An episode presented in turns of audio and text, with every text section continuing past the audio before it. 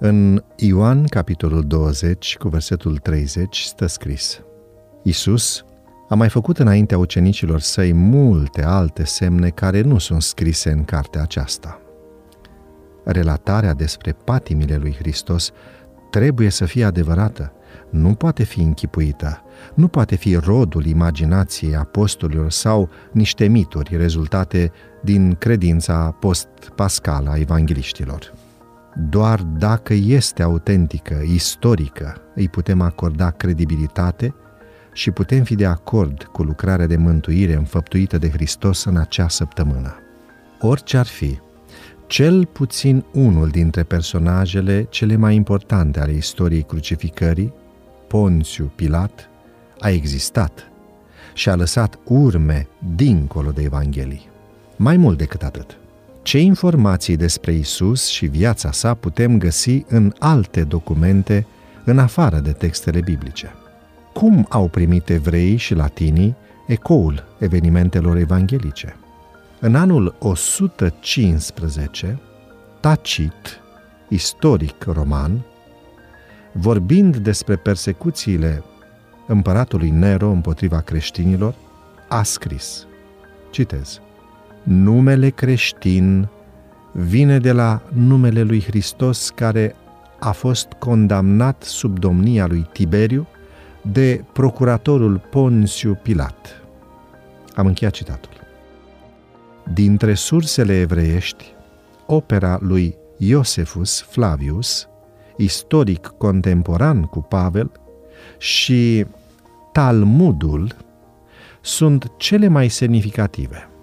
Iosef Flavius, în lucrarea sa Antichități iudaice, îi citează odată pe Ioan Botezătorul și de două ori pe Hristos, iar Talmudul, și mai valabil și explicit, spune nu s-a găsit nimeni care să dea mărturie în favoarea lui, așa că a fost atârnat în ajunul Paștelui. Am încheiat citatul.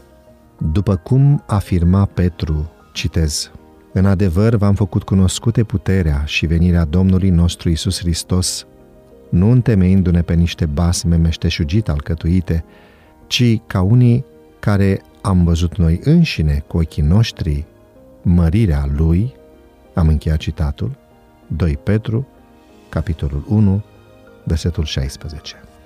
Evenimentele patimilor lui Hristos, desfășurate de Paști, așa cum le găsim în Evanghelii, sunt mărturia vie a celor care au luat parte la ele. Le-au trăit. Prin intermediul acestei mărturii, semnificația spirituală profundă pe care teologia creștină a dat-o evenimentelor devine reală și validă astăzi și în secolele ce vor veni, la fel de reală și validă ca faptele pe care ea se întemeiază.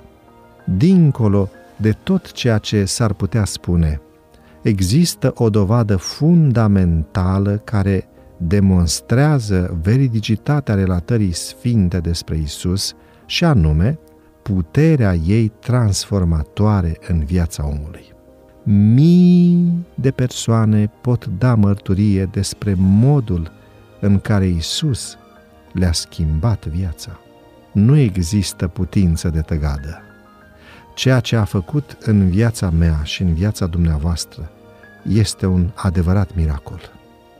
Pentru că există în ceruri în Dumnezeu.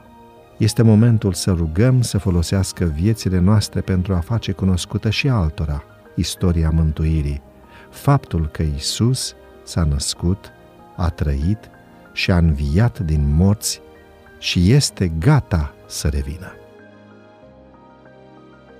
Devoționalul audio de astăzi ți-a fost oferit de site-ul devoționale.ro în lectura pastorului Nicu Ionescu. Îți mulțumim că ne urmărești!